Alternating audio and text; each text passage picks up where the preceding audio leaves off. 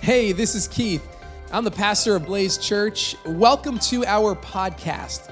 I know today's message is going to inspire you, encourage you, and lead you to know God more. If you want to connect with us, visit us online at blazechurch.org. Enjoy today's message. All right, 9:30. Go ahead, wave hi to somebody sitting near you. Just say good morning. So good to see everybody out today. And man, it's just going to be a great, great Sunday. Again, if we haven't met, my name is Keith. It's a privilege to serve with my wife Amy as lead pastors here at Blaze Church. And I want to say a special thank you to you if it is one of your first times.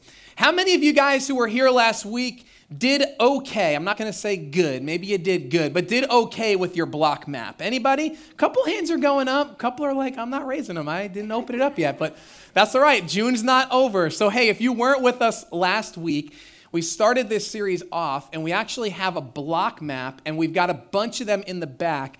So if you didn't get one or if somehow it got lost from here to your car, isn't it weird how the car does that? It's like just somewhere in the back seat or shoved in a cushion. If you don't have one or you want another one, make sure you grab one of those. And really, what we're doing this month is we are taking Jesus' word to love our neighbor as ourself literally. Because as we discovered last week, you can love your metaphorical neighbor with metaphorical love really easily. But it's a lot harder to actually love the person who lives across the street from you. And just because we love everyone, because that is our call, loving everyone does not negate the fact that everyone includes our neighbors across the street and next to us. And we have this vision this summer. What if at Blaze Church, every person here actually made it a point to love their literal neighbor, to share the love of God with them, to have them over for a meal, to start to find out what are your needs in your life? How can I pray with you? And to really be the difference makers that God has called you to be in your community. You know, what's interesting is you and I may think that we chose our homes based on a floor plan or a school system or what our budget would allow at the time.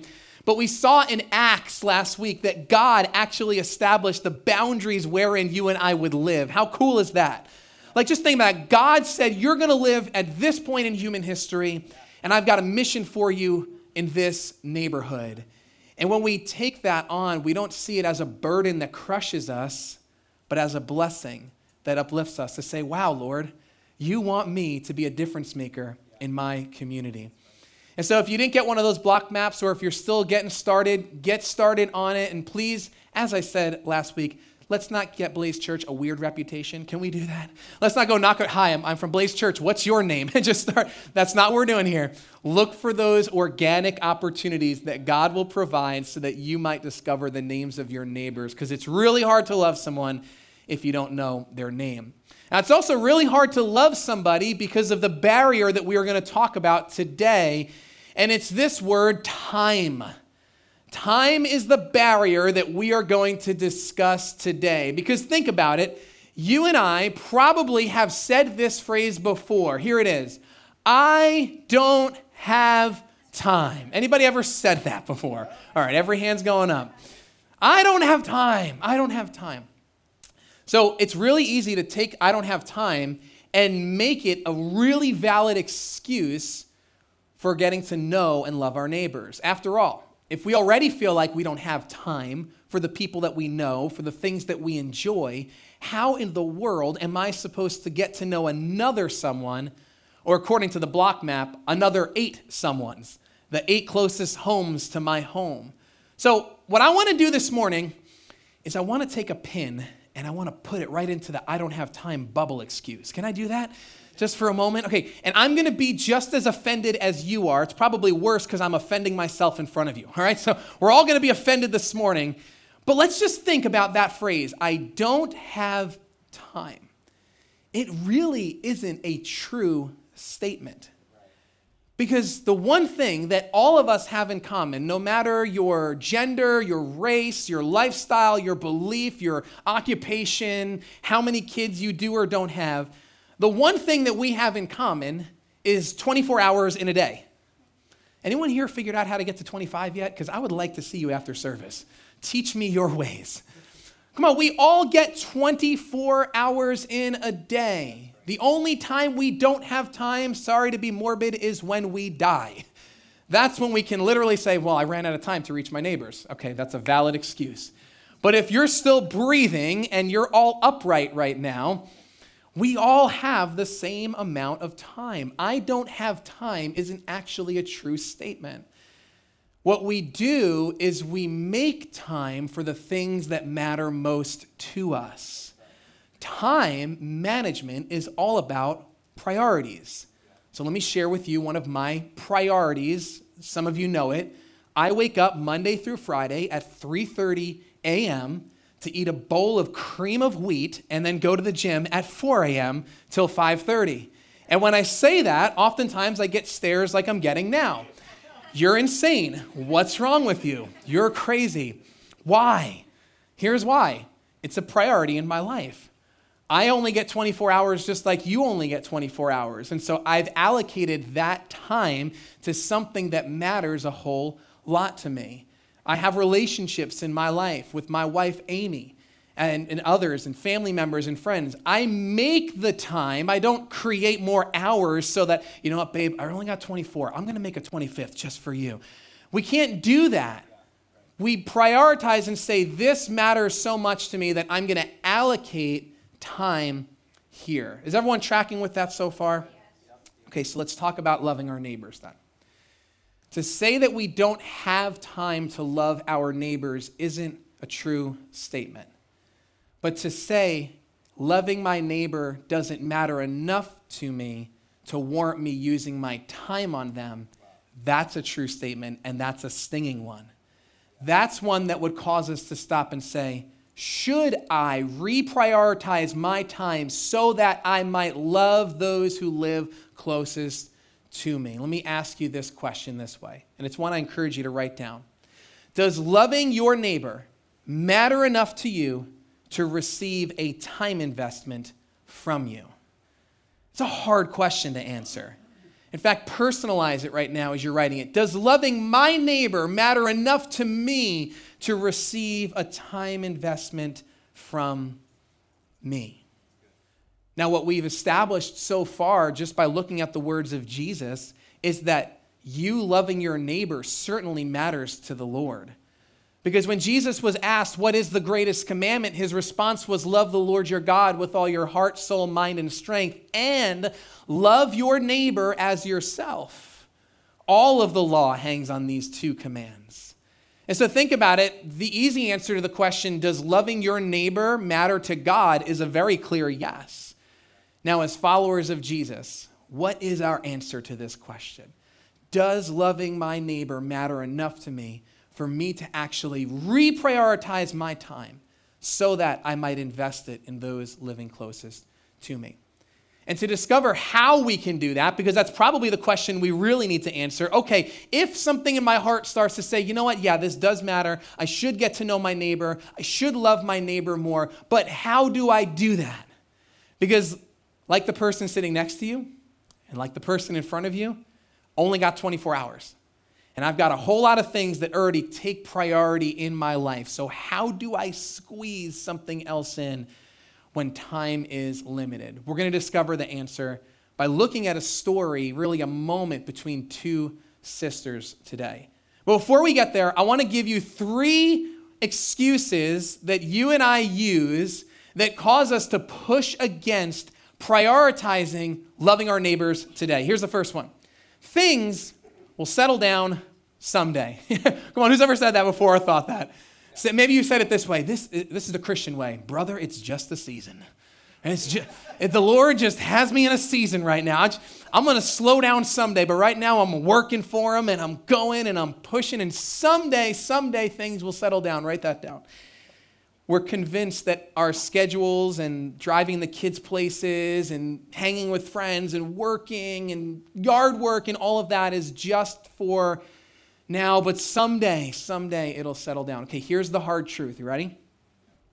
Things will only settle down when you decide they will settle down. That's it. You ever meet a retired person? They're busier than when they were working.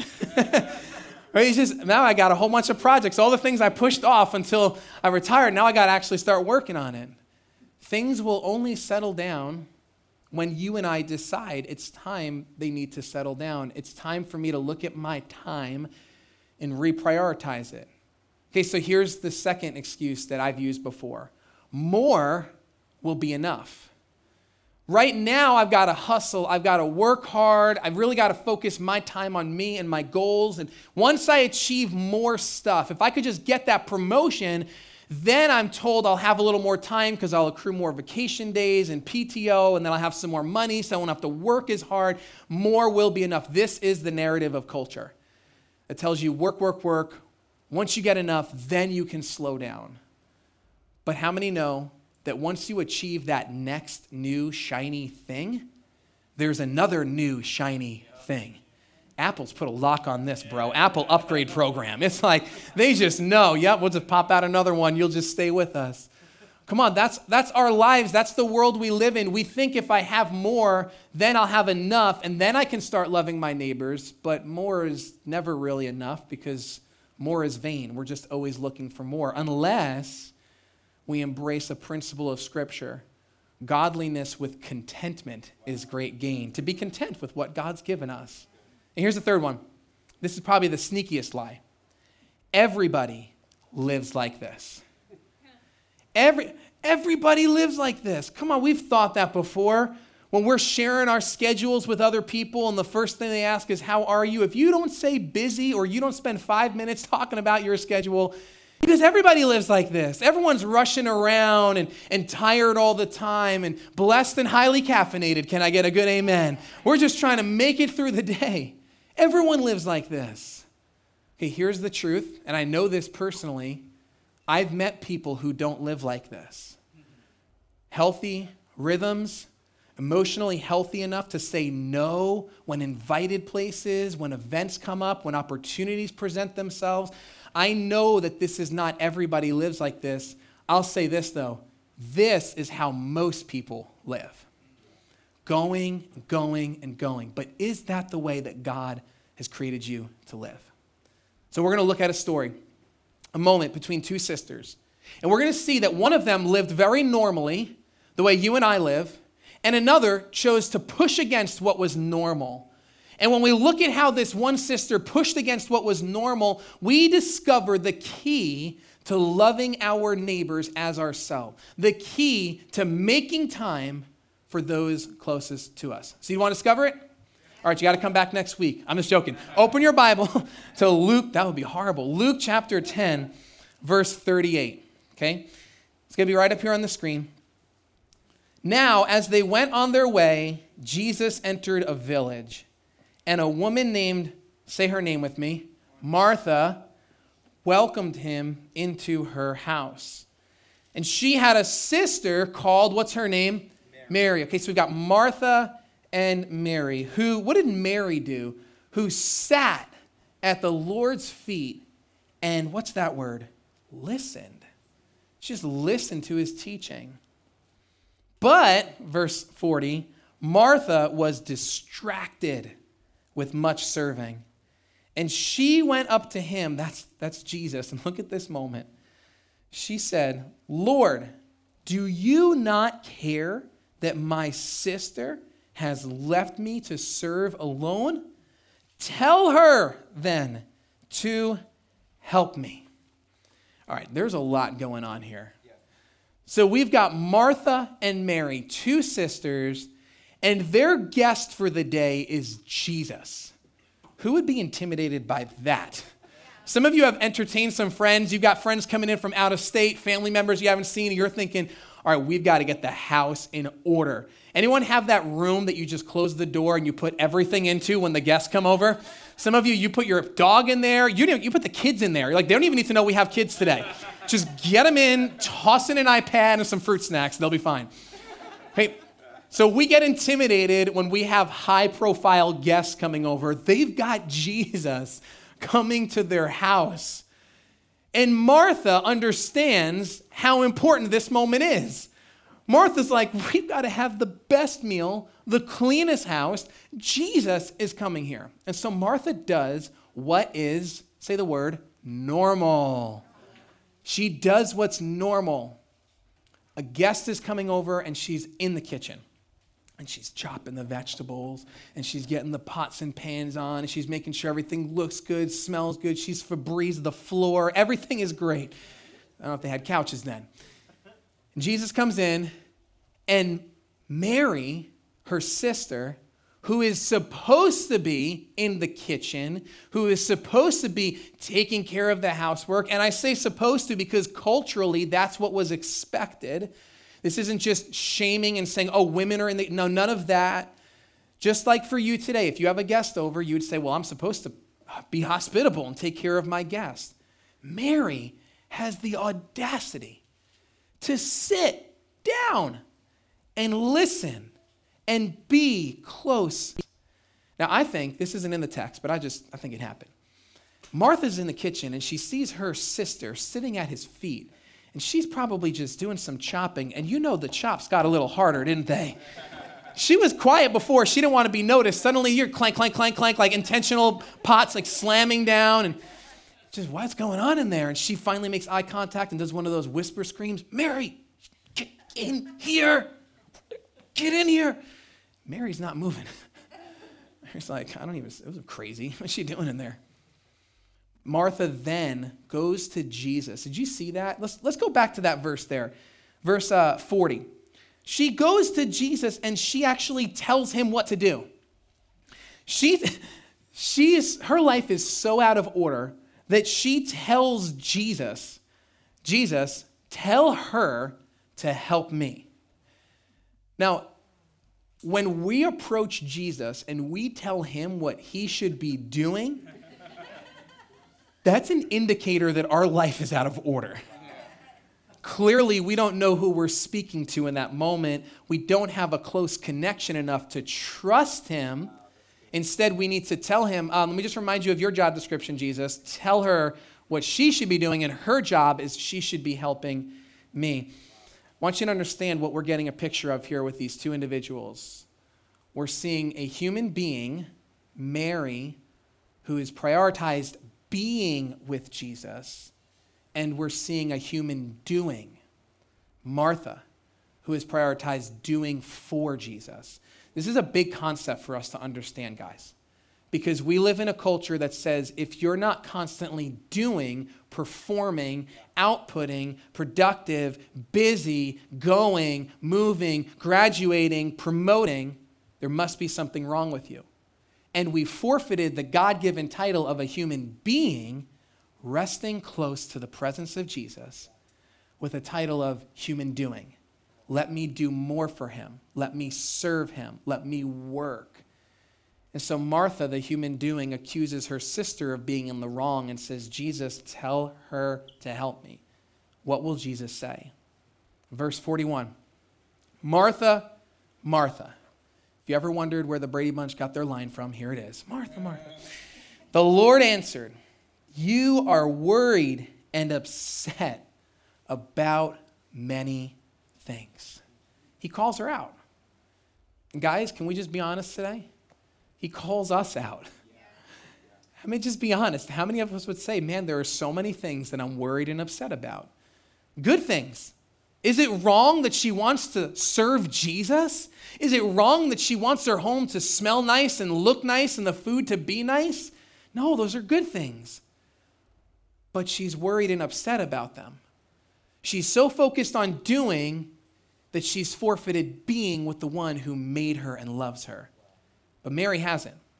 And Jesus ends this way Few things are needed, or indeed only one. And Mary has chosen what is better. That's amazing. Jesus is saying if you are to put doing and being next to each other and you've got to choose one that's better, being is better than doing. And it will not be taken away from her. Now remember, like us, Martha and Mary had the same 24 hours in their day. They both had a choice to make on how to use their time. And their choice would be made on a priority, on what mattered most to them in that moment. And Martha chooses to do, and Mary chooses to be. And Jesus says, she's chosen what is better. Now, what's so interesting about this moment is this is where it ends for us. Like, I'm looking for verse 43. I'm, I'm like, Luke, how are you going to stop right now? Like, come on, man, you got me on the. Like, what's going to happen? What's Martha going to do? She's just been corrected by Jesus. Is she going to respond? Is she going to put down the knife and the pots and the pans and come and sit by his feet? What is she going to do? And guys, we don't get the answer there. And I personally think that's intentional because Martha is left with what's called a choice, just like you and I. What will we do from this moment together of being in God's presence corporately, reading scripture, worshiping Him? We get a choice with what matters most to us. And we don't know what Martha chooses. Now, let's bring this back to our concept for this month loving our neighbors. What does you sisters entertaining Jesus have to do with you making time to go and love your neighbor? Because honestly, it feels like what we're getting from this moment is a perfect excuse to not love our neighbor, not do more. I love coming to church today. We read this great moment where Jesus said, It's better to sit. I don't have to talk to none of my neighbors. This is a good Sunday. I'm glad I came to part two of this series. Come on, it looks like we walk away from this moment and what we have is don't do more for Jesus. Don't do this act of worship, which is what loving your neighbor would be. Don't, don't do more. He doesn't want you to do more. Just, just sit, relax, take it easy. It can look like that's the call. And it would be if we look at the surface. But notice what we saw in this moment is one who chose doing for and another who chose being with. But this is not their only moment in Scripture. We see another snapshot where it's Mary who is anointing Jesus, washing his feet, worshiping him, or we might say, doing for him. An action. But I thought he said, don't do that. And here's the big concept we need to understand if we are to love our neighbors it's this doing for Jesus needs to flow from being with Jesus. Doing for Jesus needs to flow out of a place where we are with Him. I want you to write that down. We'll leave it up for a few moments. Let me explain why our doing needs to flow from our being by telling you what happens if we get it in reverse. If you just start with your doing for Jesus, you're only going to take one of two paths. And the first path we'll call the religious path.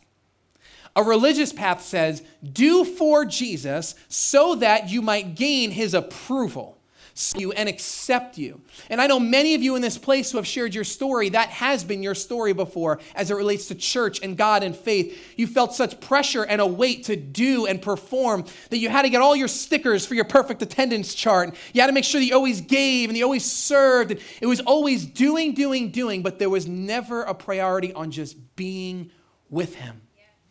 And what happens is we become proud of our accomplishments and we think somehow we will boast in ourselves and impress Jesus and say, Look at everything I did for you. And Jesus speaks of that in a parable, and he tells those people, Depart from me. Why? I never knew you. Or, You are never just with me.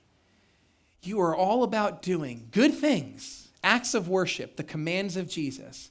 But if you reverse the order, you get religion. Or you get resentment. Because resentful hearts will say, How dare God expect this of me? Why would He ask me to, to love my neighbor, to forgive that person who hurt me, to trust Him in tithing? To, to serve on the dream team, to, to worship him. How dare he ask that of me? Doesn't he know I've only got 24 hours and we get resentful and bitter in our hearts towards God because we're focused on the doing and not being with him first? Mary is able to worship the Lord through acts of worship because she understood the priority of being with Jesus. So I'm going to give you a statement, and we've got to really just process it. It's hard to be honest for this one.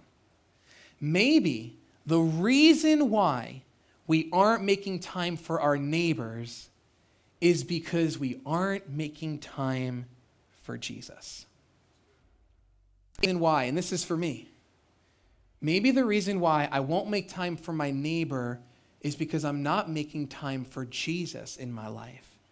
Because if I make time for Jesus and I'm close to the heart of my Lord and Savior, who has eyes of compassion for those who live closest to me, how can I not to adopt those eyes of compassion when I see a neighbor?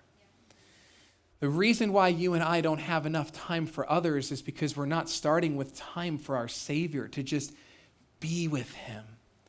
I love something I read by Pete Scazzero. He says, Work for God that is not nourished by a deep interior life with God will eventually deteriorate.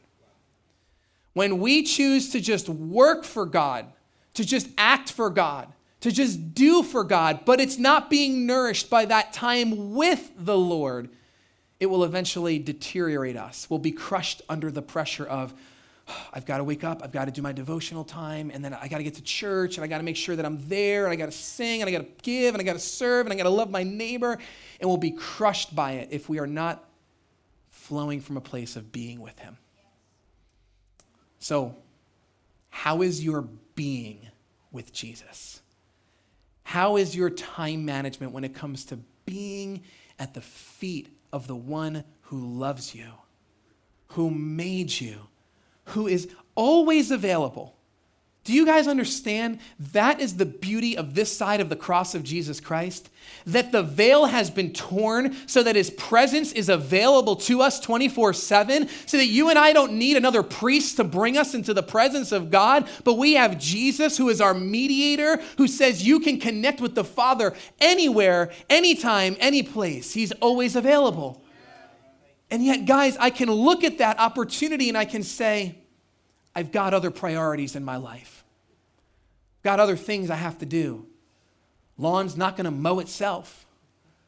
Kids need their lunches, and I got to go to work, and I want to hang out with friends, and I got to sleep and go to the gym, and all these things. Guys, all of those things don't need to be replaced by time with Jesus. The with God is you can be with Him while you do those things.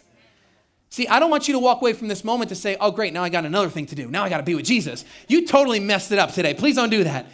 This isn't another thing to do. This is a daily communing with the Lord. Throughout your coming and your going, wherever you are, that God is available to us. But it's not normal. And like Mary, I'm inviting you today to push against what is normal to reject normal and embrace kingdom. To say, I don't, I don't want to just be normal. I don't want to be living a hurried life. I don't want to just be always on the go, always feeling stressed and upset about many things, distracted by even serving and loving others. I want to embrace that constant being. Look at this quote by John Ortberg Love and hurry are fundamentally incompatible. Love always takes time and time is the one thing hurried people don't have. If you are to love your neighbor as yourself, it is going to require you making time. Not, I don't have enough time. No, no, you have the time, but it's going to require you to make that time matter. But it's never going to happen if we're always hurried. So we sit at his feet, we be with him. Okay, I want to conclude by being very practical because I just don't like theoretical sermons. They preach good. You get some amens out there, but it's like, uh, what do I do now? That was, that was good, but like, what do I do next? And I love Blaze Church because we're always looking, how do we live this out? What's the application for our lives? So there's two words that are used in culture a whole lot today. Mindfulness and meditation. Anyone here ever heard any of those words before? Go ahead and raise your hand. Yeah, mindfulness and meditation. Even in school, there's mindfulness, there's just kind of being present in the moment, focusing your mind, breathing exercises, being fully aware, meditation, just kind of focusing on something. Okay, look how cool this is. The world ripped those words off of Jesus. Mindfulness and meditation has existed long before our culture has grabbed onto them. All of a sudden, culture is playing catch up with blessings that God has given his people for hundreds and thousands of years. Let me show you Isaiah chapter 26, verse 3. You will keep in perfect peace those whose minds are steadfast because they trust in you. That's mindfulness. God's saying, I've got peace for your anxious hearts. You're worried and upset and distressed and constantly doing mindfulness. Keep your mind steadfast on the Lord. Psalms 1 2. But they delight in the law of the Lord. How do they do that? They meditate on it day and night. That continual going back to the Word of God, just meditating on the beauty of Jesus. So, let's connect all the dots before we respond in worship. You and I are called to love our neighbors as ourselves, and the biggest barrier that prevents us is the time barrier. The same amount of time, and we make time for the things that matter to us. And what matters to God is loving our neighbors. But we will never truly love our neighbors without resentful or religious hearts if we do not first be with Jesus. So here's how we're going to be with Jesus today. You've already got the tools, and they're most likely in your pocket right now. You're going to use two apps. You've heard of these before. The first app is called Calendar. this is a deep message, everybody. I'm going to invite you this week to put Jesus on your calendar. Probably never thought of doing that. But let me ask you do the things that matter most to you make it on your calendar? Because they do in my life. I, I've got date night. There it is in the calendar, blocked out. Time with friends, work, different events. Come on, we have a resource right here where what we do when we put that on is we, this is what we say I'm taking a part of my 24 hours because it matters so much, I'm going to do this at this moment. So, what if just to help us get started to be with Jesus, we just start putting Jesus on our day? Just put his name there. This is Jesus. Just want to be with him. And then here's the second thing you'll probably need because I need it too. It's another app, Reminder or Alarm Clock. Every day, this is in my life, every day, not on Sunday, so you're not going to hear it in the 11 o'clock because that would be distracting. But at 11:45, my alarm goes off, and it simply says this: "Be with Jesus." Because I've recognized around noon is when I tend to disconnect from the Lord because I'm so entrenched in what I'm doing at that moment, a project. And it's just a reminder: as you do, don't forget to be. As you continue to do, as you continue to work, don't neglect being in his presence because, guys, when we are connected to the same power that raised Christ from the dead, it changes how we do throughout our day. And his presence is there. Are we aware? Are we actually making the space and prioritizing time with the one who has said, I want to be with you? Promise of Scripture you will seek me and you will find me. You know, a game that God never plays is hide and seek. Who's thankful for that? He never plays, oh, I'm just hiding. You just got to do a little bit more. Why don't you drop a few more dollars in the bucket? Why don't you show up a few more times? Send up a few more prayers and you'll find me. No, seek me and you will find me. And here's the beauty, guys. Every one of these doings that I'm sharing this morning loving our neighbors, giving, serving on the dream team, prioritizing weekend services, and being involved in a group all of that becomes a joy and a blessing, not a burden when it flows from being with Him. If you, if you agree with that, give me an amen right there. It's not something we have to do, it's something we get. And so, if you're struggling with one of these commands that Jesus has given, one of these acts of obedience, just ask, could it be I'm struggling because I'm just not close enough to the Lord? And instead of focusing on the doing, focus on the being. We're going to respond this morning with a song called Nothing Else. And I asked the team to sing this song because I want this to be our heart's cry this morning. That out of everything in this world that is saying, do, do, put your attention here, put the calendar here, prioritize this, truly nothing else matters except being with Jesus. And when we're with Him, we are so effective at our doing because we're refreshed. And it's a joy. And like Mary, we sit at His feet. So, would you stand with me as the worship team comes and we get ready to sing? And I want to share this with you. The moment of Martha and Mary is not just an example of a human doing and a human being, but it does show us the gospel. Because the gospel is this Jesus has come. And he hasn't come and said, Now that I'm here, do for me, perform for me, work for me, and I'll save you. Emmanuel, God with us, so that we might come close to the one who loves us. And Mary understood that. I wonder today if you understand that. And maybe you're not experiencing the nearness and the closeness of God. Maybe you're not saved, born again, but you've been trying really, really hard to make that work in your life. And today, I'm inviting you to stop trying and start trusting the gospel. God sent his son to this world to die for us, to remove our sin, to make us new. And by putting our faith in him, we are born again. We reject normal and start to live out a new kingdom lifestyle. Have you confessed Jesus as your Lord and Savior?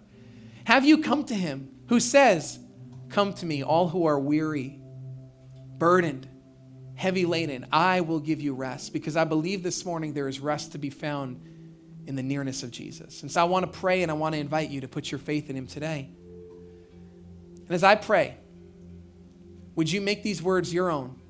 To just whisper out to the Lord and say, Jesus, forgive me. I want to know you. Let's bow our heads together. Father, we are thankful that you love us and that you've called us and that you care about our rest and our being with you. Lord, I pray this morning for each person who does not know you as their Savior, who has never declared Jesus be the Lord of my life. In this moment, there are confessions happening. And if that's where you are, just speak out to the Lord. He hears our prayers. Say, Jesus, forgive me of my sins. Make me brand new. I'm trusting you today. I'm coming to you. I want to be saved. I want to be born again. Lord, I pray for this church and every person here and online that from this moment we feel refreshed. Lord, not lazy, this isn't a call to not love our neighbors, to not give or worship or serve or do. It's a call to reorder our lives and to let that doing flow from our being. May we be intentional this week to be with you, not one time in the morning or one time at night, but all throughout our day to be aware of your presence, to have those reminders when the day gets busiest, to simply be with you. Jesus, nothing else matters but you. We give you praise this morning. In your name, amen. Amen. Church, let's sing this song. May it be our worship, may it be our response. If you made a decision to know Jesus today or want to know what's next for you, our welcome team is going to walk around and they'll have some booklets. Just go ahead and wave your hand at them and they'll come over and give you a book. It says, What's my next step now that Jesus is my Savior? Guys, let's just sing about the presence of God now, that nothing else can satisfy us but Jesus.